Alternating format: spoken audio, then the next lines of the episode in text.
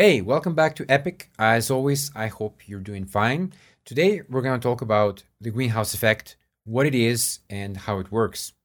So, what you have to understand here is that it actually has very dramatic consequences for life on the planet. Without the greenhouse effect on the Earth, the average global temperature would be about minus 15 degrees Celsius. And if you live somewhere, say in Canada, where in winter it sometimes does get to that temperature or even lower, you might say it's not a problem because we're Canadians, hey? But actually, that temperature is not very comfortable for humans, not for animals, and definitely not for vegetation. So, the greenhouse effect is good for the planet, but all good things come in reasonable amounts. Too much is not good, and too much is what we're doing to our atmosphere at the moment. So, in the 1820s, there was a French mathematician and physicist who was born in Auxerre called Jean Baptiste Joseph Fourier. He's the guy who's credited for thinking about the greenhouse effect and greenhouse gases to some extent and how they affect the temperature on the Earth. Now, in the course, we already talked about greenhouse gases, which ones they are, but just as a quick reminder, um, we have carbon dioxide, CO2, methane, CH4, nitrous oxide, N2O, and the last one is uh, very hard to pronounce, but I'll do my best. Uh, tetrafluoromethane. Just rolls off the tongue, doesn't it? CF4. The last one, uh, CF4, by the way, it's about 5,000 times more potent than carbon over a period of 20 years. And methane is in the news a lot recently because methane generally, uh, apart from agriculture, is in areas of the world which are permafrost. Now, permafrost, like the name implies, are areas which are permanently frozen. But because of global warming, these areas are now thawing and they release huge amounts of trapped methane into the atmosphere. And methane is very dangerous because over a period of 20 years, it's about 84 times more potent than CO2. So, methane has the capacity to cause catastrophic climate change over a short period of time. And scientists these days argue, in fact, that methane was a key player behind the largest mass extinction recorded uh, in the history of life on Earth in the Permian era. That lasted from about 299 to 251 million years ago.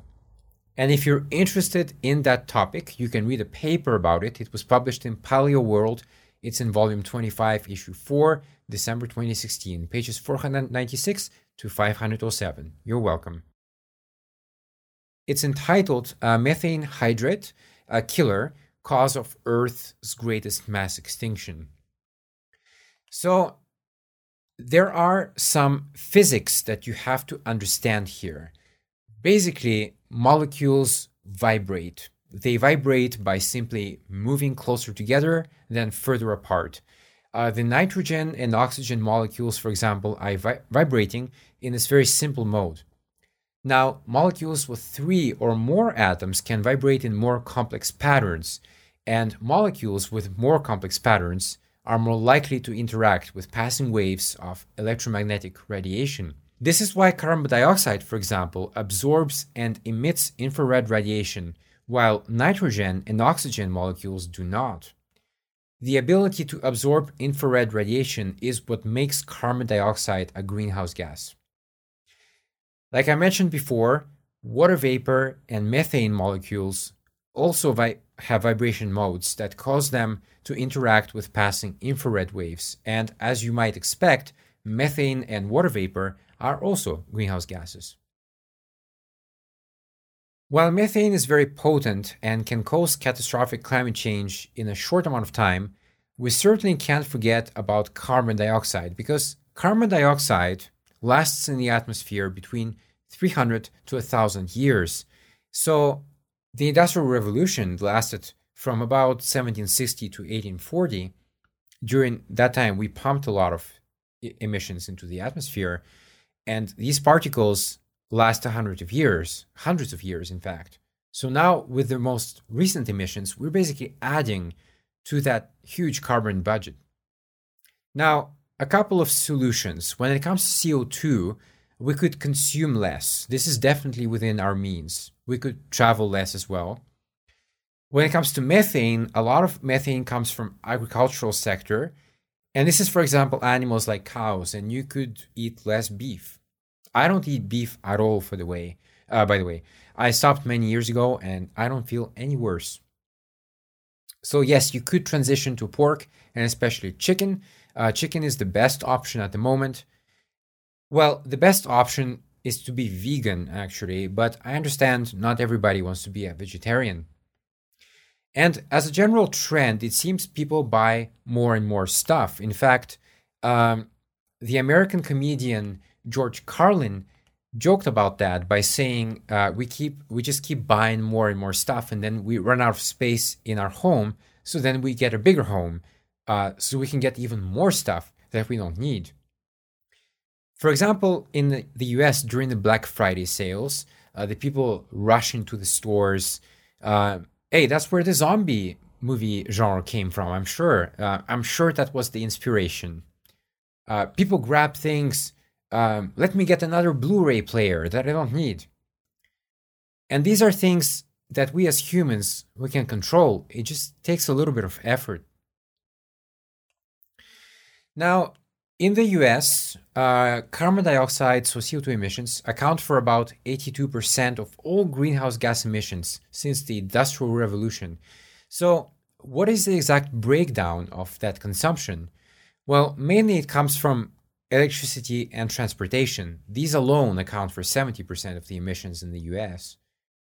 And this is an interesting statistic which I thought would be relevant here to the discussion because only about 15% of the CO2 produced is being offset by forests. And to make matters worse, as I mentioned before, people are actively engaged in deforestation. And this is causing millions of hectares of carbon trapping trees to be destroyed every year, releasing billions of tons of CO2 into the atmosphere and contributing as much as 25% to the causes of global warming. Methane, on the other hand, primarily comes from industry uh, natural gas and petroleum systems, and from agriculture because of respiratory and digestive emissions from livestock, as well as manure management. Between 1990 and 2012, uh, methane emissions in the US decreased by about 11% because of decreased exploration of natural gas and petroleum within the country. Uh, but emissions from agriculture, though, have increased. Now, in a country like the US, most jobs these days are in the service industry, but in many other countries, most people still work in farming, uh, although that is changing as well because people are moving away from rural area and into urban areas. The type of jobs are changing as well. So, most people do not want to be farmers anymore. They want to be engineers and doctors, for example, teachers. So that means they don't work the land, but still, in some countries, the share of methane emissions is larger than in others. Okay, so now we know more about the greenhouse gases, but how does it all fit into the greenhouse effect model? And basically, like I said before, without the greenhouse effect, the Earth would be permanently frozen. So some amount is good for life on Earth, but the problem is by burning burning fossil fuels adds additional greenhouse gases to the atmosphere that would not normally be there. And these additional gases trap more of the sun's heat, warming our land, air, and water. Global warming is harmful because it upsets the natural balance of the Earth, shifting weather patterns, causing extreme weather events and rising sea levels. It will cause enormous economic damage, and our way of life uh, for centuries to come is likely going to change as well. The effects are already being seen today, in fact. So, the greenhouse gases basically act as a layer which trap the energy of the sun and bounces it back to the earth. Most of the energy comes from solar radiation that is absorbed by the earth and then it bounces back into space, either directly radiated or through thermal radiation. Scientists like to use many analogies when they talk about greenhouse effect, uh, a common one to think about is a blanket. So in winter, if you're cold, you put on a blanket, and that way you can stay warm. But what you have to imagine here is that if you keep adding more and more blankets, it eventually gets way too hot. more than you asked for. And you may start to sweat, and eventually it may lead to dehydration, and you will feel, feel pretty bad after a while. The other analogy I hear sometimes is the kitchen sink. So imagine that you're cooking something and you're cutting some vegetables, in this case, carrots, and carrots block the hole in the sink. So now very little water is trickling through. Some water still goes through, but basically your sink is getting full, and that's not good. And this is, in a way, the greenhouse gases. They block the energy that is supposed to leave the Earth, mainly in the troposphere, and that energy is bounced back and reabsorbed in our air and in our oceans and in land as well. And that is why we are seeing global average temperatures that are increasing. Finally, uh, one experiment you can easily do at home is you can have two thermometers and please make them the same, same brand, etc. Put them in direct sunlight so you can observe the temperature. Uh, just put one of them in direct sunlight and the other one put it nearby but inside a jar. Then observe the temperature Read it every 5 or 10 minutes to build a record. Now, you will notice that the thermometer not in a container, which is exposed to air that is constantly changing temperature, warm air mixes with passing cooler air. But the air inside the jar isn't exposed to this running air. It just gets warmer as the sunlight heats it up. A greenhouse, in fact, works in a similar way, as heat coming from the sun is trapped and it cannot escape back through the glass. Although the greenhouse effect that is taking place in the Earth's atmosphere is a bit more complicated, the basic idea is the same. The layer of greenhouse gases in the atmosphere act like the glass in the greenhouse and stops heat from escaping. Next time, we will talk about human psychology and how people think about climate change. Hey guys, thanks for listening. I recommend checking out the website because it has visuals. It also has a quiz section and answers section. Uh, the easiest way to find it is to go to Google and type Epic Climate Change Course. And usually it brings up the listenable link, but that's just an audio link anyway. Uh, but there might be a YouTube video which has a picture of a tree, a forest, basically. Uh, and so that's it. If you click on that, there's a link in there to the main website. So unfortunately, I don't have a domain, so I don't have a direct link.